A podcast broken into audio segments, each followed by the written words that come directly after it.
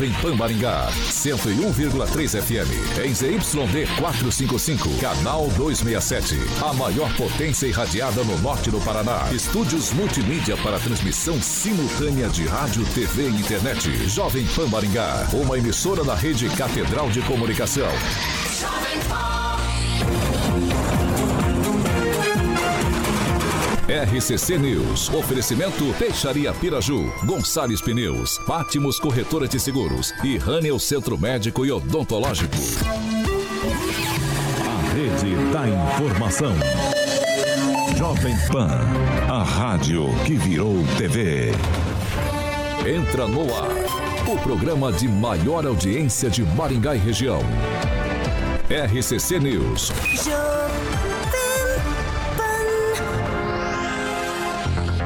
Olá, muito boa noite para você que nos acompanha aqui na Jovem Pan Maringá cento e um vírgula três. Muito boa noite também para você que nos acompanha nas nossas plataformas digitais, tanto no Facebook quanto no YouTube aqui da Pan. Hoje, quarta-feira, véspera de seis de setembro, e é claro, já estamos no ar. Agora, os destaques do dia. Jovem Pan. Bebê de um ano morre com dengue em hospital de Maringá, e município conta com mais de cem casos ativos, segundo a Secretaria de Saúde. E ministro do S T F, Dias Toffoli, diz que prisão de Lula foi um dos maiores erros do judiciário da história. Jovem Pan, a rádio do Brasil. Jovem Pan. seis horas e três minutos. Repita. seis e três, Alexandre Carioca Mota. Tava olhando pra minha amiga Rerê aqui Par- numa notícia. Quartou ou sextou, Carioca? É, pra muitos sextou, né? Pra mim não, porque amanhã eu tô aqui, Rerê. Edivaldo, de novo aqui, às sete. E a bancada vencerá, Carioca? Eu só trabalho. É, boa noite ali. O Cristiano tá bonito ali. Elegante, né?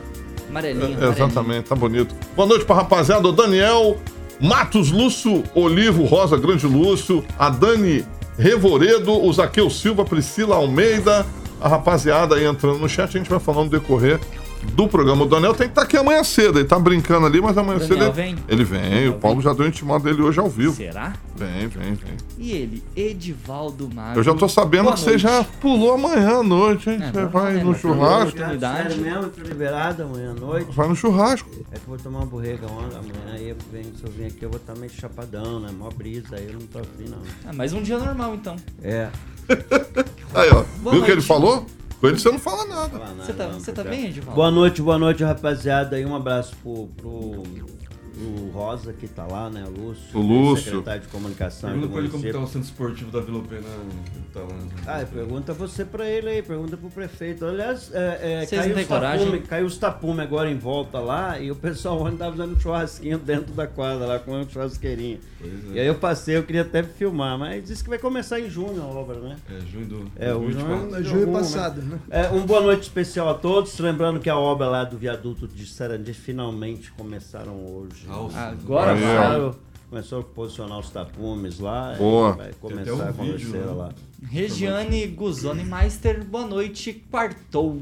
Quartou, boa noite, bancada, boa noite, Maringá e região, boa noite, francês. Boa noite, tudo bem? Obrigado. Emerson é, Celestino, boa é um, noite. É um podcast, é, francês e Regiane. É, boa noite, Thiago Danese, boa noite, Sim. Carioca Alexandre Mota, boa noite, bancada, heróis da resistência. E no Brasil é o passado, o futuro... Né? O, não, desculpa. No Brasil, o futuro.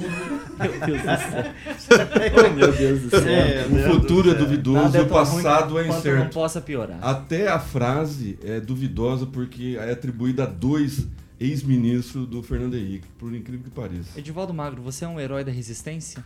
Eu sempre fui. Eu fui. Na verdade, eu sou o Capital Inicial, né? O que, que é o Capital Inicial? É outra banda. É, é uma cinquenta banda, é uma banda, você não sabe, olha como você é ah, tonto. Ah, Capital velho. Inicial, entendi. Manda bem, Edivaldo, é, manda bem. É. Ah, Riviana Francês, boa noite. Boa noite, Regiane. Boa noite, bancada. Boa noite, pessoal de Francês casa. Francês e Regiane, sei não, hein? Muito é... piantão, né, velho? Nossa, perdi até a observação. Ah, sim. Essas são aquelas duas trincheiras que vão fazer ali na, em Sarandi, você está falando? Não, são dois, na são, são dois viadutos. São dois viadutos, vai conectar os dois lados da cidade. Aí a duzentos e setenta e seis passa lisa, então, dali. Sim, vai passar lisa. Aí vai enroscar aqui no, no viaduto Catuaí, né? A solução chegou em Sarandi, não chegou não, em Maringá. Não, na verdade, na verdade, aquilo atende só um problema da própria cidade, ela não interfere, ela não vai mudar. Não vai misturar o trânsito em absoluto. Regional com o contrário. A alça de acesso. É, vai separar?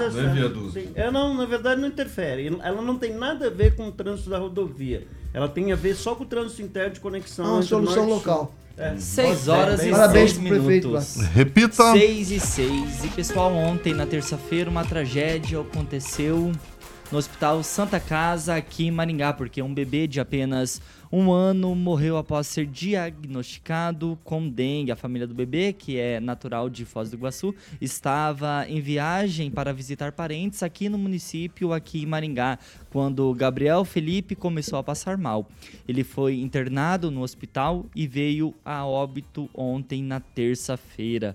Agora vamos falar um pouco mais sobre como estão os casos de dengue, porque ontem mesmo a Secretaria de Estado da Saúde aqui do Paraná divulgou uma nova atualização sobre o boletim de dengue. Segundo a SESI, então, o Paraná soma quinhentos e setenta e dois casos confirmados da doença. E Celestina, aqui em Maringá, desses quinhentos e setenta e dois casos ativos no Paraná, Maringá está com cento e dezessete casos. É, Maringá é primeiro lugar, né, em registro de dengue. É, o clima não está ajudando, né? A gente está com um clima atípico nesse inverno, um clima seco, né, com poucas chuvas, pouco frio, então favorece bastante a proliferação do mosquito da dengue. É, os, os trabalhos das equipes, né, da saúde em relação à limpeza está sendo feito, né? Eu tenho acompanhado as visitas É, constante, de quinze em quinze dias. É, eu não estou vendo o pessoal da saúde da família, né, fazendo esse, esse, essas visitas periódicas que faziam antigamente. É, agora o pessoal de casa, né, precisa fazer a parte também, né, fazer a limpeza. Aquele programa, né, que, que eram feito é, pelas, pelas serviços urbanos, É, logo no começo da gestão, que era o bota fora, não está sendo feito mais. É, aquelas uh, lixeiras ecológicas, bags, estão sendo colocadas é, na, só no centro da cidade.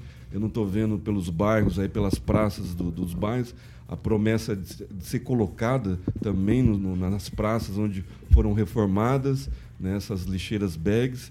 E também é, o, o pessoal... É, colaborar, o pessoal de casa, né? Limpar o seu quintal, né? Cuidar do seu vizinho, né? E também denunciar quem não está fazendo a sua parte. Ligar no cento e cinquenta e seis, porque é dever de todos, né? Zelar pela saúde, principalmente da sua família e do seu vizinho.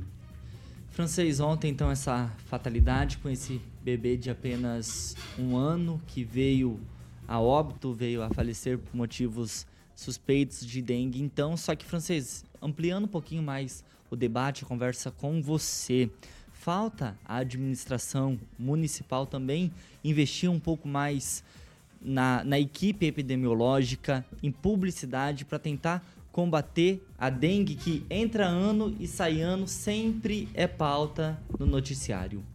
É, nós, maringaenses, pagamos um preço, e ele é caro, por termos essa pujança De, de verde, de árvores e de, de massa verde, né? Isso, isso acaba custando caro. É o nosso capital, o nosso orgulho, mas também custa caro. No caso específico aí da, da criança, não foi um caso autóctone, foi um caso de fora, né? Que, de Foz do Iguaçu, mas serviu para ligar uma luz de alerta, porque dos quinhentos e setenta e dois casos de dengue que temos no Paraná, um quinto praticamente é de Maringá. Então, vamos lá, na Maringá é porque Maringá tem muito verde, porque o inverno foi curto, a chuvarada foi... Ah, nós temos que prover as soluções locais.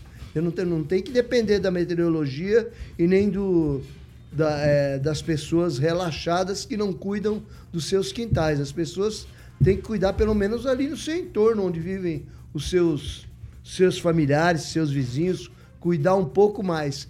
E essa reclamação é recorrente. Todo ano a prefeitura reclama, o pessoal às vezes baixa a multa, vai lá, faz um mutirão para mostrar que está trabalhando, mas o trabalho parece que não tem uma sequência é, em nível de uma cidade tão verde quanto Maringá.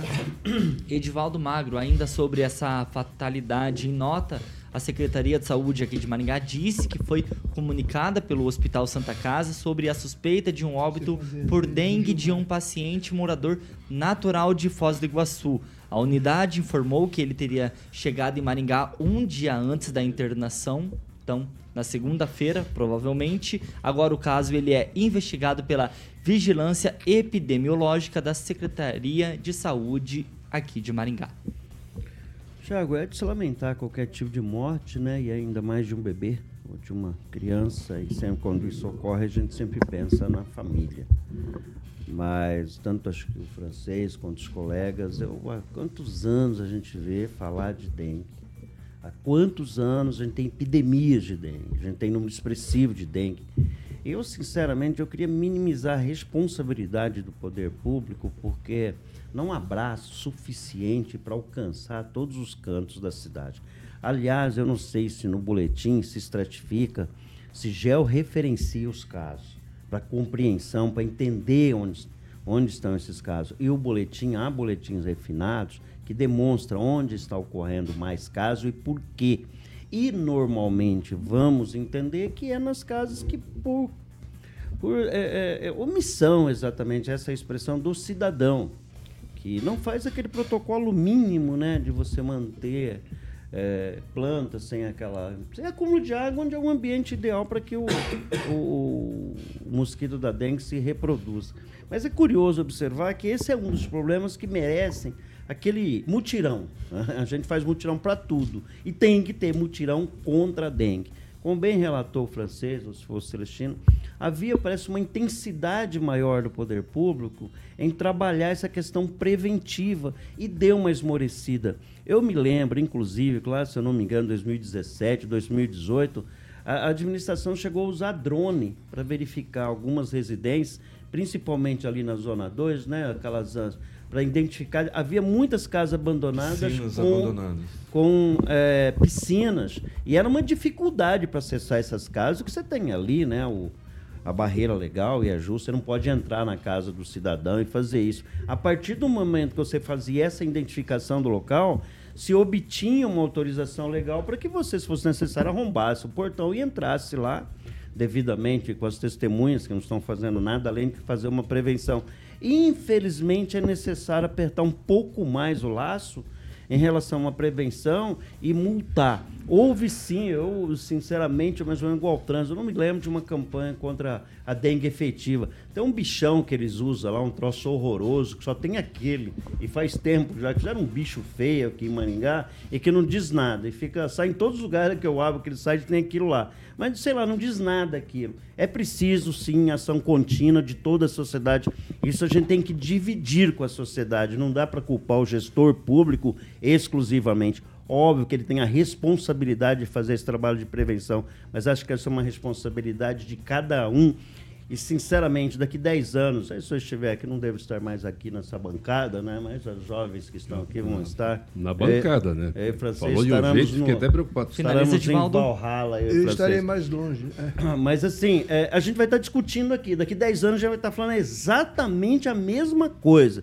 Ah, é uma, uma epidemia de dengue, um número expressivo de dengue, uma criança, um adulto morreu de dengue. Infelizmente, parece que é a T A V, que faz parte da nossa cultura já falar sobre dengue, Thiago. doutor Rogério Calazans, primeiramente, boa noite. O trânsito um pouquinho trânsito hoje fora um pouco do comum aqui fora. Em Maringá. É. Calazans, a gente está debatendo, debatendo aqui a situação de que ontem um bebê aqui em Maringá de apenas um ano veio...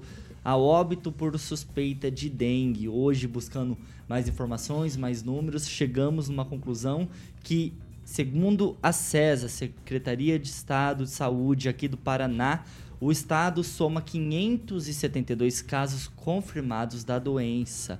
Porém, desses quinhentos e setenta e dois casos, cento e dezessete são casos ativos aqui de Maringá.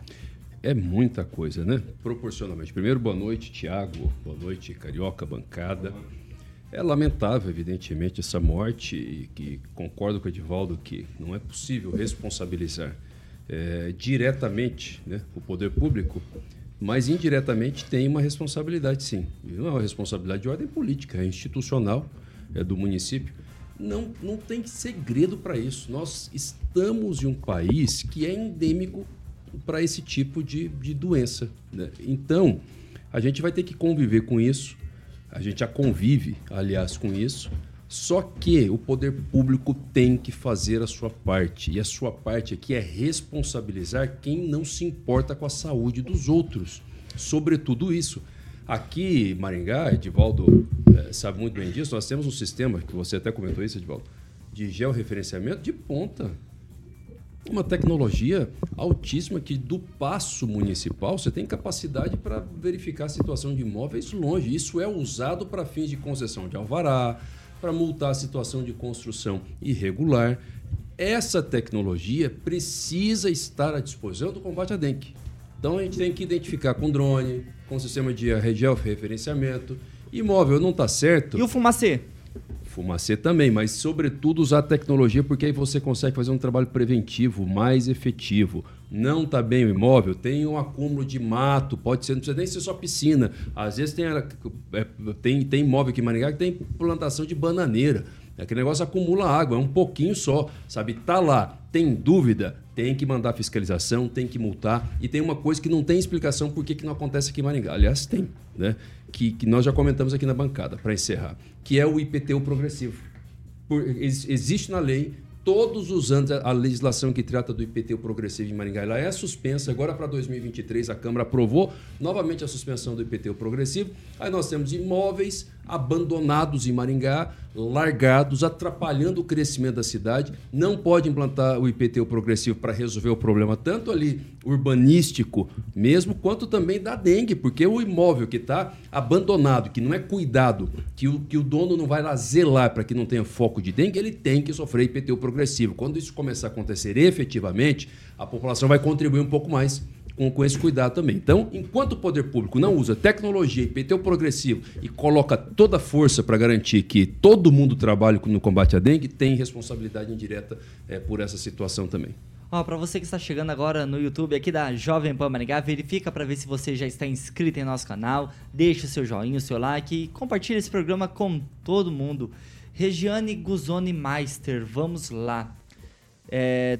Chegamos num acordo, numa conclusão que combater a dengue não depende somente da administração, mas também da população dos contribuintes.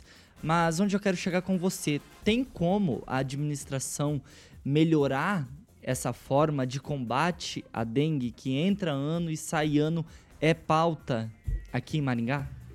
Olha, é, te, tem que ter uma ação como uma doutrina. Porque as pessoas, elas são mal educadas, né? Elas jogam lixo na rua, elas não cuidam das suas casas. Então, não vai ter solução esse problema enquanto não tiver essa conscientização. Quantos aqui, todos nessa cidade, todos que estão nos ouvindo, já viram alguém atirar uma latinha, sacola de lixo que vai para bueiro? Tudo isso causa o acúmulo da água. Tudo isso, o mosquito vai lá, se reproduz e vai virando esse problema todo. Claro que ali o meio do mato, tudo mais, mas na minha visão, o lixo, a sujeira, a falta de educação e de bom senso é o grande problema de, de tudo isso. Né? Então, não é... culpa é... do cidadão também, agora é, é culpa, culpa do, cidadão. do cidadão. Claro que é culpa do cidadão, é, é culpa minha se eu jogar, se eu não cuidar, se eu não cuidar do meu vaso de, de planta, se eu não limpar a minha piscina, é culpa minha se eu não limpar a caixa d'água, deixar ela destampada, é culpa minha. Não dá para projetar isso apenas para... para o poder aí que alguém faça. É uma contribuição, sim, entra o Fumacê, entra o Centro de Epidemiologia, entra as meninas que vão fazer a vistoria, né? Mas elas também não vão de semana a semana. Qual que é o ciclo de reprodução de um, de um mosquito? É rápido. Então, não dá para ficar. Então, a pessoa tem que se conscientizar e tomar essa ação e olhar, sim, para si. E fazer a denúncia. A denúncia é realmente fundamental. Se o teu vizinho não cuida, denuncia. E haja a punição para que, para essa denúncia. Porque não adianta você ligar no um cinco seis ou qualquer outro lugar que seja e você não tem o retorno, né? Então precisa ter uma ação em conjunto para que as coisas funcionem. Celestino, rapidinho. A respeito da, das vacinas da dengue, é lembrar que o governo Lula se recusou a comprar vacina no combate à dengue aprovada pela Anvisa, né? Mas nada disso impede que os governadores comprem. Então, senhor Beto Preto, está na hora de mostrar que o Paraná tem dinheiro e se preocupa com a saúde do paranaense. Edivaldo Magro, mais alguma consideração? É, eu vi, alguém falou, você falou a questão do fumacê. Tem uma controvérsia enorme sobre o uso do fumacê. Hoje agora nem é mais fumacê, é uma espécie de um nebulizador. Como o fumacê passa determinados horários que não são adequados, porque está uma atividade do, do bicho lá, do mosquito, é cedo e no final da tarde. E não funcionava. E além do que, estava matando abelhas, né? Então havia uma contradição, uma controvérsia sobre o uso do fumacê, em que pesa aquela imaginação popular que não passa uma fumacê, por isso que tem a dengue. Polimeriza, polimerização. É, aí, então, havia, havia uma, uma controvérsia muito grande, e tinha um estudo, inclusive aqui de Maringá, nos lugares onde fazia o fumacê, havia um índice enorme de dengue, exatamente contradizendo e derrubando as teses de que o fumacê funcionava. É, então, deixar de existir... Aliás, era mantido aquilo pela FUNA, FUNASA, é isso, FUNASA, né? Que funcionava aqui. Tinha uma unidade da FUNASA em Maringá que tratava exatamente, só fazia uhum. isso, a FUNASA. Nem sei se existe ainda, que era um uhum. órgão federal. Enfim, então essa questão do, do, do mosquito, ele está aí, está ativo, e a gente vai continuar ouvindo falar dele por muito e muito tempo. Aí tem essa dúvida, que né, a dona Rê aqui mora lá no quadragésimo oitavo andar do prédio, e aí não se sabe se chega ou não chega lá o mosquito, até isso o, tem... O mosquito tem... evoluiu, ele, ele percorre quatro vírgula cinco quilômetros agora. Não, mas na vertical ou na horizontal? Tanto faz. Ah, não, eu não sei, não, não pode ser horizontal e vertical. É. Não, se ele é, sobe ou ele desce, eu não sei se ele anda. Cientificamente não foi provado. É, não, é que existe muita contradição. Quando você estuda a respeito desse mosquito, cara, cada vez você tem uma informação distinta. A verdade é que quem pegou dengue aqui já? Eu não peguei.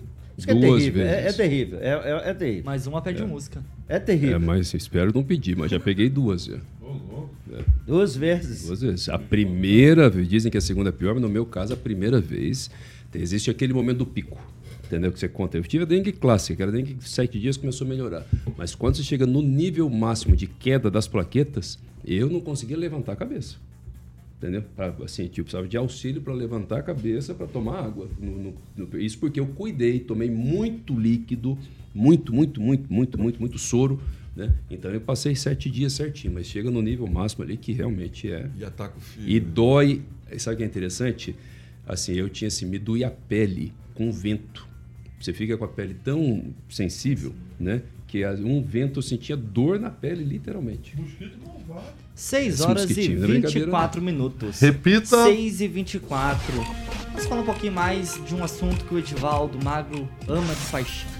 É pesquisa, exatamente, porque o governador do Paraná, Ratinho Júnior, alcançou uma aprovação de setenta e cinco vírgula seis por cento, segundo a nova pesquisa divulgada pelo I R G Pesquisas hoje na quarta-feira. O estudo, que envolveu pouco mais de mil e quinhentos eleitores em cento e setenta e seis municípios aqui do estado, destacou ainda que dezenove vírgula dois por cento dos entrevistados consideram a administração de Ratinho Júnior como ótima, enquanto que quarenta e cinco vírgula cinco por cento a classificaram como boa. Ainda segundo o Instituto, cinco vírgula sete por cento das pessoas consideram a gestão do governador como péssima e quatro por cento como ruim, zero vírgula oito por cento não sabe ou não respondeu. Edivaldo Magro, eu já começo com você, porque o levantamento mostra uma aprovação do governador aqui no estado de setenta e cinco vírgula seis por cento, mas se a gente for esmiuçar um pouco mais essa pesquisa, apenas dezenove por cento desses pouco mais de mil e quinhentos eleitores e entrevistados consideram a administração do Ratinho Júnior como ótima. Bom, eu acredito em pesquisas técnicas quando ela é bem avalizada, quando ela é bem executada, quando ela é bem planilhada. E aí ela apresenta resultado do período em que ela foi feita. Qual o período? Vou levantar aqui, pode ir falando. Então, assim, sempre você pega... O, quando você faz uma pesquisa, você pode contaminar a pesquisa com uma série de ações. Você anuncia hoje uma série de investimentos e executa a pesquisa amanhã. Automaticamente vai estar um recall que aquele governo é bom. Então, tem muitas formas de você contaminar uma pesquisa. Mas eu acho, e já defendi aqui, eu acho que o Ratinho Júnior tem feito um governo muito regular, um governo de investimento. Claro, duas questões posicionamos, inclusive a respeito delas recentemente, a questão do pedágio e a própria questão da Copel, particularmente sou contra a privatização, e o sistema do pedágio, a forma como ele empurrou ela abaixo da gente também, eu acho que esse é um passivo do governo Ratinho Júnior para ficar em dois, então somente é, em dois itens, né? Mas eu acredito, eu acho que a pesquisa com relação à aprovação do governo, eu acredito que é muito convergente com o governo que o Ratinho Júnior está fazendo. Claro que há pontos, a gente pode discutir aqui muitos pontos negativos desse governo, mas de maneira geral é um governo é, que tem provocado avanços, né, no, no Paraná, e não por acaso a gente é a quarta economia do país, a, a economia mais forte da região sul, então a gente tem muitos avanços a comemorar, e parte deles sempre deve ser dado a um governo que é um facilitador, é um agente facilitador da economia, a ele cabe facilitar que as coisas andem e andem para frente, né? Então, acho que a pesquisa tem seus méritos e tem suas verdades, Thiago. Henri Viano Francês, uma pesquisa que condiz com a realidade do paranaense e também do maringaense? Condiz com a realidade da pesquisa de, contratada pelo governador. Eu acho que ele é um governador mediano, mas ele, é, ele se trata de um... É, foi uma mudança de parâmetro, é um governador moderno, governador jovem, novas ideias, saímos daquelas lideranças que já estavam pedindo para para se aposentar, como Requião e outros, né? Então, eu acredito, quanto que ele fez como ótimo? Tem isso na pesquisa? Ótimo. Geralmente eles somam aí o regular. dezenove por cento de então, ótimo. Ótimo, dezenove por cento. Esses são os que Re- realmente... Regular... quarenta e cinco por cento. quarenta e cinco por cento regular é o pessoal que não quer não, não, é, não quer emitir uma... Não, às vezes, geralmente, engloba aí pessoa que não tem conhecimento, pessoa que não quer emitir uma opinião. Pelo menos, ele não está atrapalhando o Paraná, pelo que a gente vê. Está trabalhando alguma coisa em termos de ligações rodoviárias, embora tenha deixado votar o tal do pedágio, ele deu enrolada, ele foi muito inteligente. Ele é um homem de comunicação, de marketing, ele tem essa... formação específica. Então, ele só aparece para o abraço, para o abraço, para a festa, para o grande anúncio. Ele é sempre o, o, o imperador com a, com a espada levantada. E apareceu aqui em Maringá, por exemplo, e anunciou o início do funcionamento do Hospital da Criança, e até agora nada. Agora, ele está em dívida com a terceira maior cidade do Paraná, no caso Maringá, pela nossa falta de representação, se bem que agora está lá o, o Ricardo Barros, né? Mas ele, ele não prestigiou Maringá politicamente, não. E o que poderia dar a Maringá margem para mais conquistas necessárias. Por exemplo, esse trevo do Catuaí era para ter saído faz tempo. Só isso.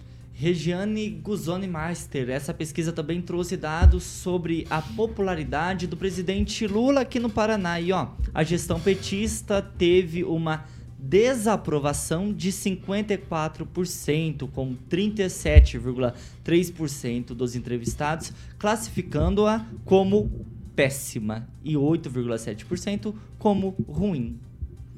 É, o Paraná não elegeu o Lula, né? Então, é um reflexo mais do que natural a gente ter esses números. Agora, quanto ao Ratinho... por ele ser jovem, moderno, inovador, é o que está fazendo toda a diferença dentro do nosso estado. Nós temos um estado que está sendo servindo de exemplo para outros estados, e quem não vive aqui inveja e gostaria de estar morando no nosso Paraná. Eu acho que é difícil agradar a todos, né? E mesmo assim, dentro de toda essa dificuldade, ele atingiu esse setenta e seis por cento de aprovação, sendo de médio a muito bom. Então, tá de parabéns. Eu espero ainda que a gente tenha esse nome com para presidente, como foi apontado aí. Calazans, se essa pesquisa fosse somente com eleitores aqui de Maringá, seria esse alto índice de aprovação de mais de setenta por cento, ou o pessoal aqui está na bronca com o governador? Eu acho até que não está na bronca com o governador, mas olhando bem o recorte da, da pesquisa, é, não é exatamente uma aprovação de setenta por cento, né? A maioria, aí a maioria do, do, do separando os públicos aí, é, avalia a gestão de forma medíocre. quarenta e cinco por cento, não é isso? Exatamente. Ela ela quarenta e cinco por cento como boa, regular. É, exatamente. Então, essa é uma avaliação medíocre, uma avaliação mediana. Como bem disse o francês, é uma avaliação de quem, sabe, tanto faz. É um, um governo que não está atrapalhando, um governo que não tem escândalos de corrupção, que, então, que não, não sai nas, nas páginas negativas. Isso é uma realidade. Mas, para boa parte, talvez a maioria dessas pessoas é, entrevistadas, também não é um governo que marca positivamente grandes realizações. Eu acho que Maringá deve repetir essa, essa posição. Nós temos que considerar o seguinte, o governo Ratinho, na, ao meu ver, inclusive, de fato, é isso, não é um governo é, ruim, não é um governo que, que, que, que, que espanta, não é um governo que está nas páginas negativas, mas também não é um governo excepcional, não é um governo excelente, que faça a diferença, que deixe uma marca, assim, um diferencial, né, para o estado do Paraná e, sobretudo, para Maringá. Acho que Maringá, inclusive, deixa a desejar. Mas nós estamos em um contexto no qual o governador ele também não tem oposições marcantes, como acontecia antes. Os grupos políticos opositores no estado do Paraná envelheceram e não houve a formação de lideranças à altura. Isso também acaba refletindo nesse cenário tão positivo, né, desse percentual tão alto positivamente. Mas, de qualquer modo, nós temos que reconhecer que, pelo menos, o Estado vem mantendo ali, sabe, uma pacificação, uma paz, né? Um problema ou outro, temos problemas com, com, com pedágio, vamos ver o que, como é que vai se reverter para o bolso do contribuinte paranaense a situação da Copel. Esperamos que melhore, mas isso pode refletir diretamente também na imagem, na popularidade do governador. É, Edivaldo Magro, como informação para você e também para você que nos acompanha aqui no cento e um vírgula três, essa pesquisa divulgada hoje pelo I R G Pesquisa foi realizada entre os dias vinte e sete de agosto a três de setembro. Vai lá, Celestino. Eu vou usar uma frase que o governador usou aqui quando foi entrevistado pela bancada da sete. Quando a pesquisa favorece, eu acredito. É, mas o governador tem feito uma boa administração, colocou o Paraná no patamar de quarto lugar do, do P I B brasileiro, né, passando o Rio Grande do Sul. O agronegócio é a mola propulsora do Estado, né, em toda a sua cadeia. Eu acho que tem mais de quatro frigoríficos, sendo os maiores no Mato Grosso, Mato Grosso do Sul e, se eu não me engano, é, lá para o norte. Então, assim, o governador tem feito um bom trabalho, saneamento das dívidas públicas, né, colocou as contas do, do, do Paraná em dia, né, ele está fazendo o seu papel, trouxe o modelo é, alternativo para o pedágio, né, sendo modelo para o Brasil todo, palavras do ministro de Infraestrutura. Então, eu acho que essa pesquisa é, condiz com realidade, né?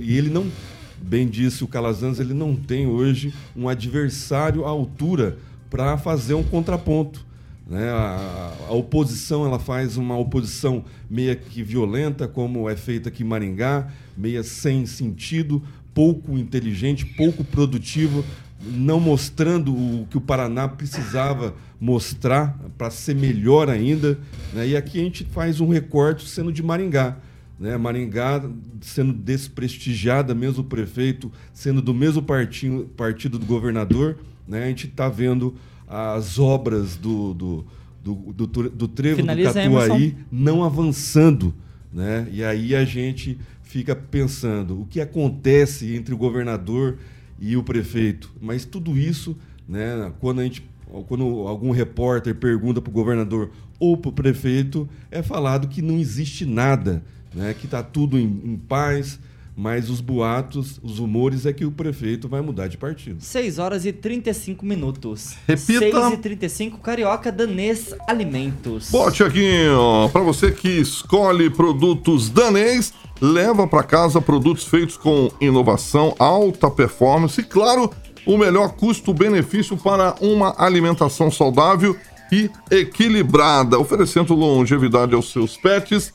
Meu querido Tiaguinho, a fórmula da Danês, alimentos, primas, investimentos em processos e também mão de obra qualificada, exatamente. Então, a Danês tem uma grande variedade é, de linhas e sabores que vai desde o produto econômico e também a linha Super Premium, muito legal para que você possa encontrar num pet shopping mais próximo. Então, garoto pro, garanto o produto Danês é, no pet shop mais próximo e, obviamente, vai deixar seu pet feliz e saudável. Produtos tanto para o seu cãozinho ou para o seu gatinho. Mais uma vez, um abração para o Rodrigo Begali, que é o diretor da Danês Alimentos. Tiaguinho. seis horas e trinta e seis minutos. Repita. vinte e quatro para sete. Ó, para você que está no cento e um vírgula três, a gente vai para o intervalo rapidinho e já voltamos. R C C News. Oferecimento. Peixaria Piraju. Avenida Colombo, cinco mil e trinta. Peixaria Piraju. Fone trinta, vinte e nove, quarenta, quarenta e um. Gonçalves Pneus. Avenida Colombo, dois mil novecentos e um. E na Avenida Brasil, cinco mil seiscentos e oitenta e um. Telefone trinta, vinte e sete, vinte e nove, oitenta. Pátimos Corretora de Seguros. Seu patrimônio em boas mãos. Hanel, Centro Médico e Odontológico. Há mais de cinquenta anos, a Peixaria Piraju oferece a melhor qualidade e variedade em peixes, do mar ou rio. Você encontra na Piraju, camarões, frutos do mar e muito mais. Faça sua encomenda no telefone trinta, vinte e nove, quarenta, quarenta e um, porque tudo que é gostoso, a Piraju tem. Você está procurando pneus novos para o seu carro? Então venha para Gonçalves Pneus Maringá, a melhor e maior loja de pneus da região. Agora por tempo limitado, estamos com uma promoção incrível. Seu pneu usado vale na troca, é isso mesmo. Seu pneu usado entra como parte do pagamento e a diferença ainda pode ser parcelada em até doze vezes. Gonçalves Pneus, Avenida Brasil cinco mil seiscentos e oitenta e um e Avenida Colombo dois mil novecentos e um. Na hora de fazer ou renovar o seu seguro, não marque bobeira, pense no futuro. Pro carro, pra casa, pra empresa, saúde, previdência, pensou em seguro. Venha pra Pátimos, seu seguro de vida é com a Pátimos. Pra todo tipo de seguro, tem que ter experiência, e isso a gente tem. Seguro é com a Pátimos, e não tem pra ninguém. Pátimos, corretora de seguros. Seguro de vida é com a Pátimos. Fique tranquilo, conte com a Pátimos. Atenção, Maringá, temos uma novidade. A Medic Mais agora é Hanel Centro Médico e Odontológico. Muito mais moderna e preparada, com dezenas de especialidades médicas e centenas de soluções odontológicas. Somos o seu parceiro ideal na busca pela saúde e bem-estar. Saiba mais pelo WhatsApp quarenta e quatro, três três zero um, sete oito seis oito, quarenta e quatro, três três zero um, sete oito seis oito, e descubra um novo padrão de cuidados com a Hanel Centro Médico e Odontológico. Pet saudável é pet feliz. Danês Alimentos. Pra saúde do seu pet é que a gente fez. É ração balanceada, tem que ser Danês. Pelos saudáveis e brilhantes, agora tem vez. Nutrição animal é Danês. Seu cachorro e seu gatinho vão amar. Seu pet merece experimentar. Danês Alimentos. Porque pet saudável é pet feliz. Danês Alimentos. Danês. Jovem Pan. Maison Tressoldi. Vestidos que revelam perfeição e elegância. Uma loja com exclusividade das melhores grifes nacionais disponíveis para você. Seu grande dia merece um lindo vestido. Maison Tressoldi. Avenida Cerro Azul, quatrocentos e noventa e seis. Instagram, arroba Maison Tressoldi. Jesus is the King.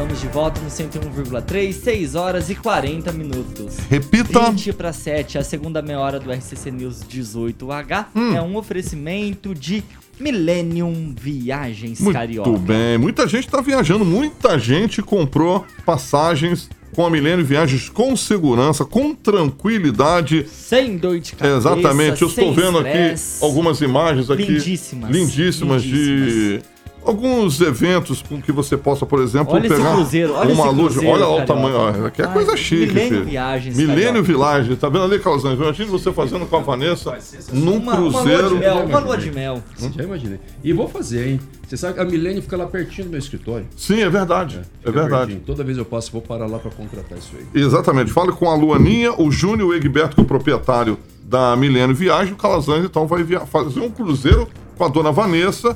Feliz da vida, vai levar os filhões também, que realmente, imagina, uma foto ali, rapaz, ali no, ali na Pro, ali é bonito. Millennium Viagens. Millennium Viagens, exatamente. Então o telefone trinta, vinte e nove, sessenta e oito, quatorze, Tiagueta, trinta, vinte e nove, sessenta e oito, quatorze, para que você possa viajar com tranquilidade, sem enganação, com segurança. Pode ser roteiros nacionais, o Calazans, como é chique, vai fazer roteiro internacional. Eu vou. Feito sob medida para você curtir suas férias, inclusive final do ano já está batendo a porta. Afinal de contas, nós estamos no meio de setembro, em outubro, novembro, dezembro, é férias do, da rapaziada. Então, só ligar no trinta, vinte e nove, sessenta e oito, quatorze, sua conexão com o mundo Millennium Viagens. Tiaguinho. seis horas e quarenta e um minutos. Repita. seis e quarenta e um. Pessoal, essa daqui, por causa do tempo, no máximo, no máximo, um minutinho para cada um, tá? Porque deputados estaduais aqui do Paraná aprovaram em primeiro turno aquele projeto de lei que prevê mudanças nas regras para escolha de diretores de colégios públicos estaduais. Foram trinta e três votos favoráveis contra oito contrários. Esse projeto de lei, Rogério Calazans, define que os candidatos, então, ao cargo terão que fazer um curso de gestão e educação pública, além de uma avaliação antes de poderem concorrer às eleições nas instituições. Além disso, esse projeto de lei também prevê que os candidatos apresentem um plano de ação caso sejam eleitos diretores. Um minuto. Excelente. Acho muito bom, necessário. Afinal de contas, estamos candidatando para uma função de gestão. E uma função de gestão muito, muito prática e do cotidiano. É diferente, inclusive, de uma gestão em um município, do estado, onde a pessoa tem ali uma, na verdade, uma sensibilidade política, mas tem um corpo técnico de secretários, de assessores, que é quem vão efetivamente executar. Nas escolas, muitas vezes, isso não existe, ou existe de forma pequena. Então, requer, sim, do diretor uma capacidade técnica para fazer gestão e requer também que, de fato, ele tenha, assim, um plano. Qual é o projeto para a escola? Nós comentamos faz pouco tempo, situação de escola aqui em Sarandi, que está com dinheiro, que está precisando de demanda, de, de, de, de compras urgentes, estava sem papel higiênico, tinha dinheiro disponível, o deputado liberou dinheiro e, e ele não usou, não pegou. E, o, e a comunidade escolar não tinha papel higiênico. Então, o diretor precisa se qualificar, é, não é difícil isso para os servidores, então considero um projeto bom, um projeto excelente. Regiane, um minutinho. Agora, os diretores das escolas terão que fazer alguns cursos, algumas especializações para assumirem o cargo.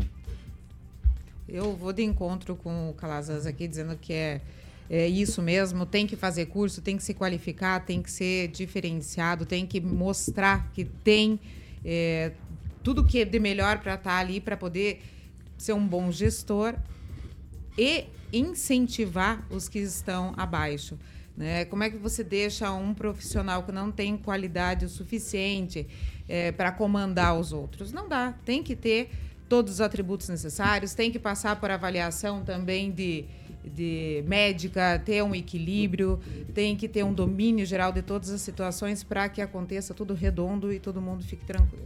Após um pequeno problema técnico, um pequenino problema técnico, já estamos de volta também no YouTube aqui da Jovem Pan Maringá. Edivaldo Magro, projeto de lei viável, ok, ou não precisava nada disso? Discutível, vamos lá. É, o candidato a diretor, ele tem que fazer um curso. Qual é esse curso? Quem banca esse curso? Gestão vai, e Educação vai, Pública. Quem que vai dar esse curso? Provavelmente ele vai ser excludente. É o próximo, ele vai ser excludente. Candidato. Caso ele não passe, ele vai ser avaliado. Mas é antes ou é depois? Ele vai, ele vai ter uma, uma nota mínima para obter, para ser candidato. Quem que vai avaliar? Qual o tempo que ele vai ter que fazer esse curso? Então, assim, tem alguns temas que sempre debatido.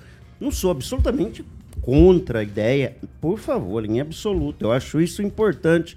Mas é aquela coisa que se cria, não se regulamenta, não se detalha e por alguma razão se vislumbra um outro resultado com isso. É preciso entender qual é o parâmetro que vai ser usado para provar. Determinado professor passou, duração do curso, quanto tempo vai demorar um curso desse? E lembrando sempre, os professores, normalmente tem professor com aquelas cargas horárias enormes, trabalham absurdamente. Professor vai ter tempo, vai ser um, dado a ele a liberdade de duas horas por dia, não comparecer às suas atividades que ele tem na escola e fazer o curso? É, né? Você precisa entender, cria-se umas leis, e aí eu faço a pergunta, não seria adequado também que o político tivesse um, não nível de escolaridade, hein, vou deixar claro, mas um curso básico de gestão pública, para entender como a máquina pública funciona, para que um vereador entenda como aquilo funciona, um prefeito entender como aquela máquina funciona, porque bem sabemos é altamente complexa e regulamentada. Então tem que tomar cuidado com alguns tipos de lei que a gente é a favor, mas quando você coloca uma lupa, faz alguns recortes finos, você observa que não é bem assim que funciona. Francês, um minuto. É, o Edivaldo está coberto de razão.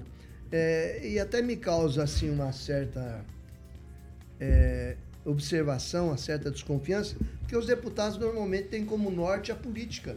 Eles se conduzem unicamente por isso, né? Agora, se realmente isso aí for factível, e a gente não sabe ainda os parâmetros, né?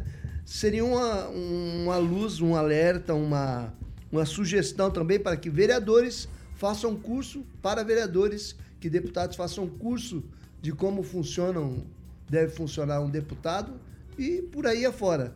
Agora, eu acho que excelente isso aqui, só não vai entrar no agrado dos sindicatos, que os sindicatos é, dirigem tudo mais ou menos ideologicamente e usam os diretores como massa de manobra, mas em termos de escolares, eu acho que também é, quem deu essa ideia foi esse problema que repercutiu estadualmente, aí, o problema do, da escola, acho que do Jardim Panorama, né, que tinha duzentos mil caixas e a escola caindo dos pedaços, a ponto de, de, de ter que os próprios alunos fazerem a intervenção via redes sociais para conscientizar o governo e o pessoal. Eu acho que é uma ótima ideia que, ao invés de nós termos apenas um professor, temos ali um administrador.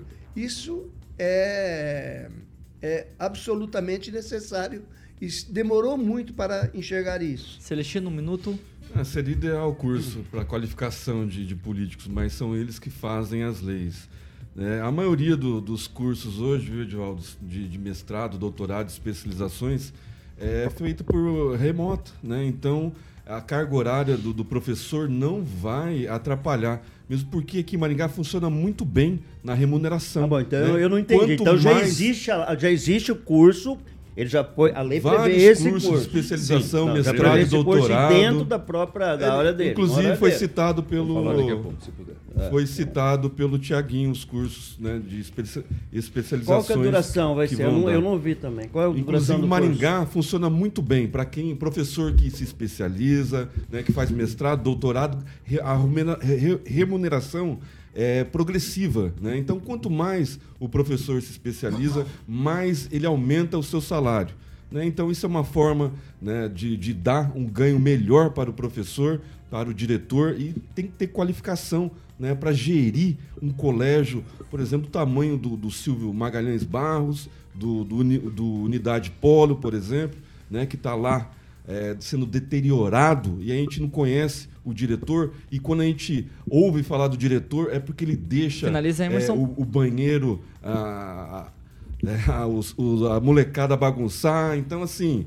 é umas coisas que, que precisa, precisa e deixa os sindicatos pernear, viu, Francês? seis horas e quarenta e nove minutos. Repita! dez para sete, porque o reloginho virou seis e cinquenta. Carioca, vamos falar desse belíssimo empreendimento da Monolux, o Império Parque, Parque Residência. Já tive o prazer de conhecer o decorado lá com o Giba uh, alguns dias atrás, que realmente ficou muito lindo ali na Central de Vendas, na famosa Avenida quinze de novembro, todo mundo conhece, quatrocentos e oitenta, o Fio está mostrando as imagens belíssimas. Tive a entrevista também com a irmã do Giba, Patrícia Palma, ela detalhou tudo o que vai ter uh, ali na Rua Moscados, onde vai ser, ali na Vila Marumbi, onde vai ser uh, o Império Parque Residência, com uma localização privilegiada. Próxima faculdade, colégio, supermercados, farmácia, hospital, escola de línguas e também, obviamente, posto de gasolina, tudo tranquilo ali. É, vai ter cento e quarenta e quatro apartamentos com quase oitenta metros quadrados, de área privativa cada um. As unidades, obviamente, vão ter três quartos, sendo uma suíte com uma ou duas vagas de garagens, meu querido Tiaguinho. É só falar com o seu corretor, fazer uma visita e ligar na Monolux no trinta e três quarenta e seis, trinta e três oitenta e oito, trinta e três quarenta e seis, três, é, trinta e três quarenta e seis, sessenta e três trinta e oito, trinta e três quarenta e seis, sessenta e três trinta e oito, meu querido Tiaguinho, para que você possa conhecer o novo empreendimento da Monolux, que é o Império Parque Residência, Tiagueta. seis horas e cinquenta e um minutos. Repita. seis e cinquenta e um. Agora sim, vamos para a nossa pauta principal do dia, nosso destaque nacional, porque o ministro Dias Toffoli do Supremo Tribunal Federal Celestino, ele invalidou provas obtidas no acordo de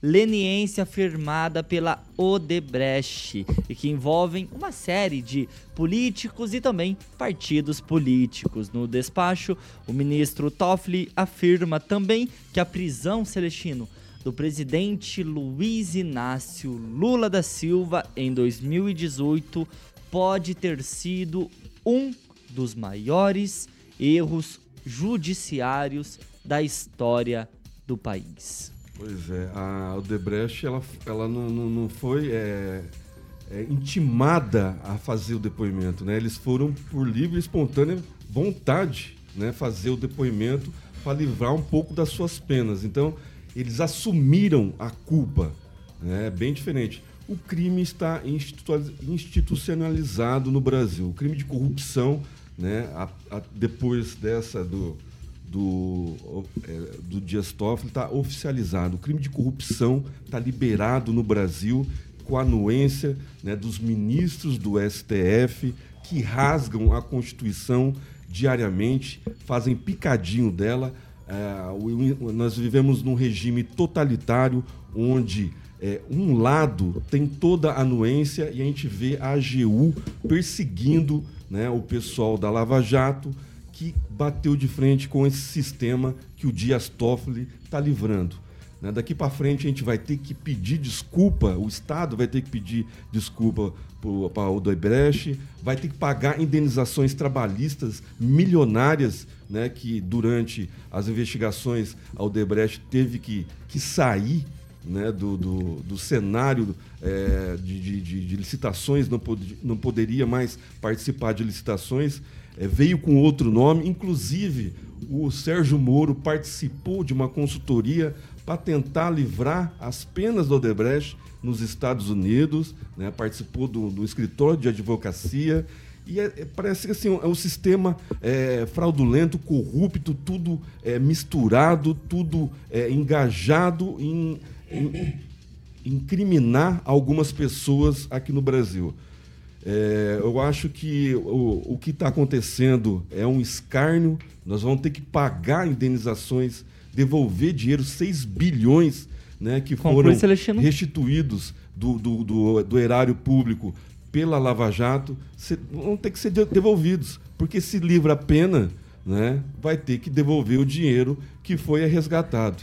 Então a gente está vendo uns, uns absurdos que nem advogado constituinte, que é o nosso aqui, o Rogério Calazans, tem como explicar o, esse imbróglio que o Dias Toffoli acaba de fazer nessa tarde de sábado, véspera do dia sete de setembro. Sábado? Sábado? Na quarta-feira. Tá adiantado. O, o, Fran, o francês e o ministro do S T F, ele tomou essa decisão com base naquelas descobertas daquela operação da Polícia Federal que revelou mensagens entre o então juiz Sérgio Moro, hoje senador, e também integrantes do Ministério Público. É, eu não vou aos detalhes, que eu não tenho todos, né? Mas faz parte dessa campanha atual aí para também levar o Moro para a churrasqueira, né? Caçar o mandato dele. A Odebrecht, inclusive, já mudou de nome, agora chama-se Novo Norte, suponho que Novo Norte, né? Ah, e o próprio Lula já saiu em defesa da, da Odebrecht, dizendo que as empresas não deveriam ser apenadas por participação é, e por acusações do Ministério Público Federal, acusações do Ministério Público Federal durante é, o escândalo da, da Lava Jato, porque elas dão muito emprego. Então, você nunca viu o Lula ir a Brasília ou voltar de Brasília, mesmo quando fora do mandato, sem ser de jatinho. Ele usa e abusa é, do mecenato aí proporcionado por essas empresas empreiteiras, principalmente da Odebrecht, que foi a empresa que mais contribuiu para o Instituto Lula, para as palestras do Instituto Lula, que foram vinte e quatro ou vinte e cinco, todas mais ou menos aprovadas, todas denunciadas, inclusive pela Polícia Federal.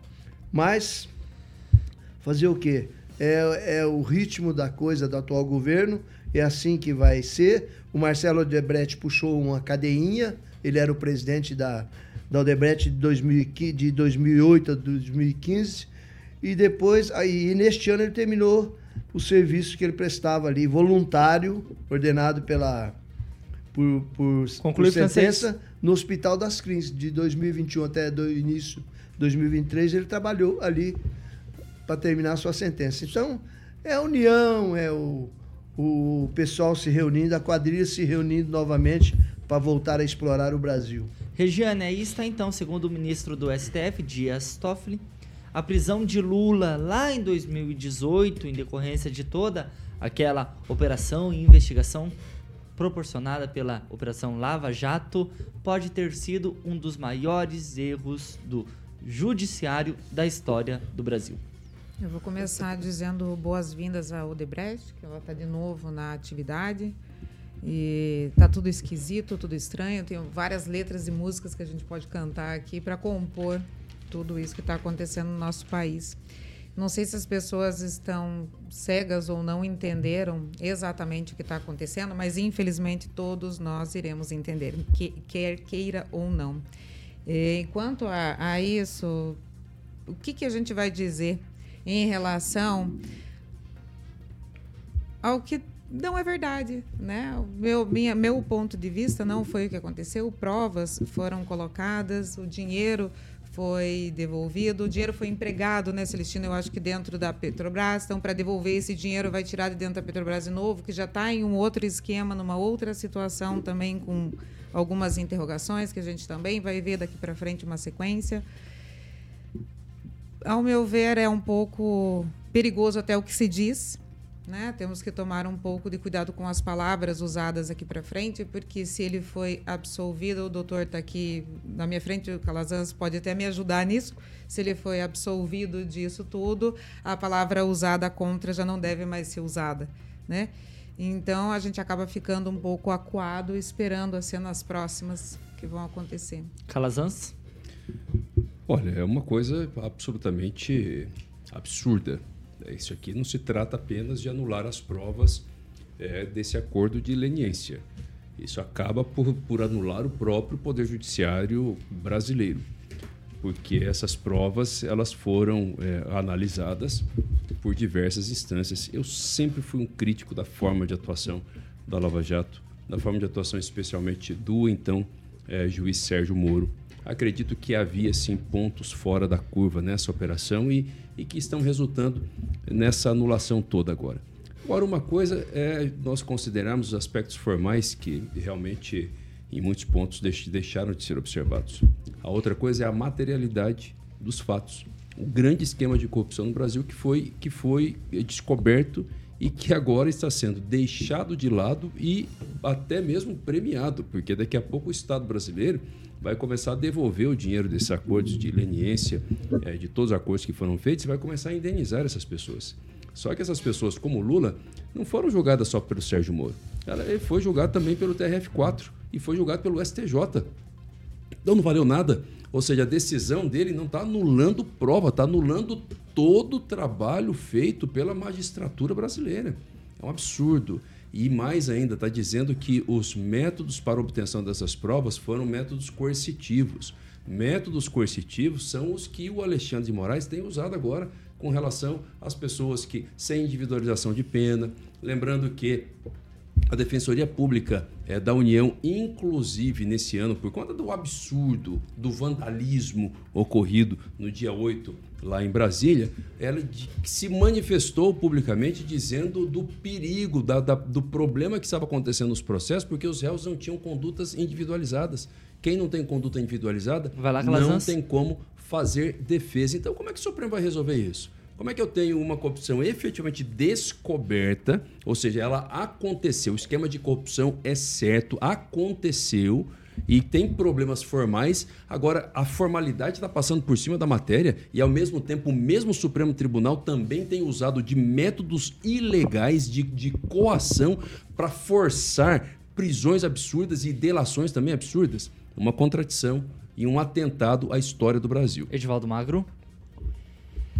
Ah, Francisão, tem uma questão aí que eu, eu, eu concordo, né? A questão, por exemplo, da Odebrecht, se a gente, é, se a gente conseguisse tirar e não acabar com a empresa, como aconteceu, milhares de empregos se perderam, será que era possível tirar só o condenado dali, que era Marcelo Odebrecht e a família, e manu, man, preservar a empresa? Mas, enfim, é outro debate esse.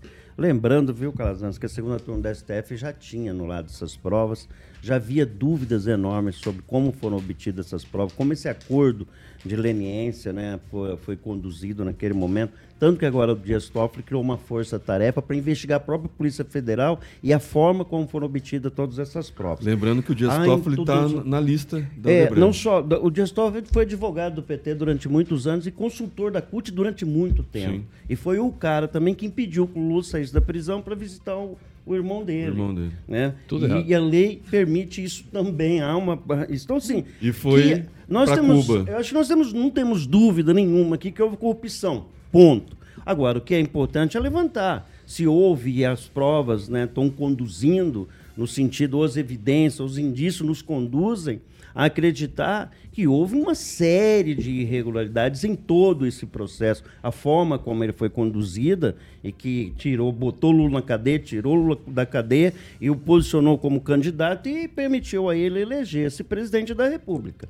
Então, o que se deve ver, deve haver um, uma meia-culpa também, uma compreensão de todo esse processo, porque, sinceramente, não é possível acreditar que todo o judiciário, quer dizer, da alta, da alta corte, da mais alta corte, todos, de alguma forma, estejam mancomunados, quer dizer, formam, são, são uma organização criminosa para proteger um, um determinado governo, encobrir provas que existam. E deixar claro, viu, Renan, não existe, Lula não foi, não, não foi inocentado em nada. O que teve, que voltou para a primeira instância e, de repente, não vai caminhar no governo dele, mas talvez, talvez, né?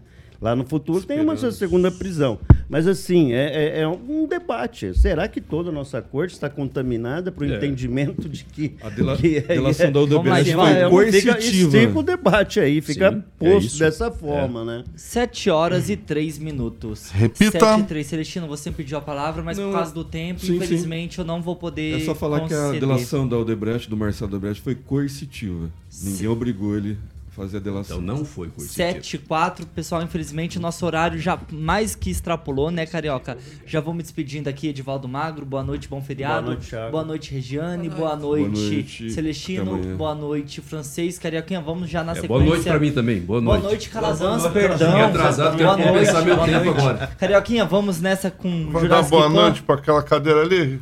Boa noite. Não tá boa noite, cadeira, boa noite, é Francês. Tá ali a é cadeira. Carioquinha, vamos nessa, sete e quatro, Jurassic Pan na sequência até as oito, com a melhor playlist do Rádio Maranhense. Boa, Thiagueta, amanhã, feriadão. Manhã, tô feriadão, na área, tô na área. sete aí, da manhã e às dezoito horas estamos de volta. Pessoal, essa tá, é a Jovem Pan Maringá, tá, Rádio tá, que virou tá, T V, cobertura e alcance para quatro milhões de ouvintes. Jornalista independente aqui. Boa noite, bom feriado e até amanhã. Fui! Você viu o jornal de maior audiência de Maringá e região. R C C News. A opinião, a opinião de nossos, de nossos comentaristas, comentaristas não reflete necessariamente a opinião, a opinião da rede, da rede Cate... Catedral de Comunicação. Você ouviu na Jovem Pan? R C C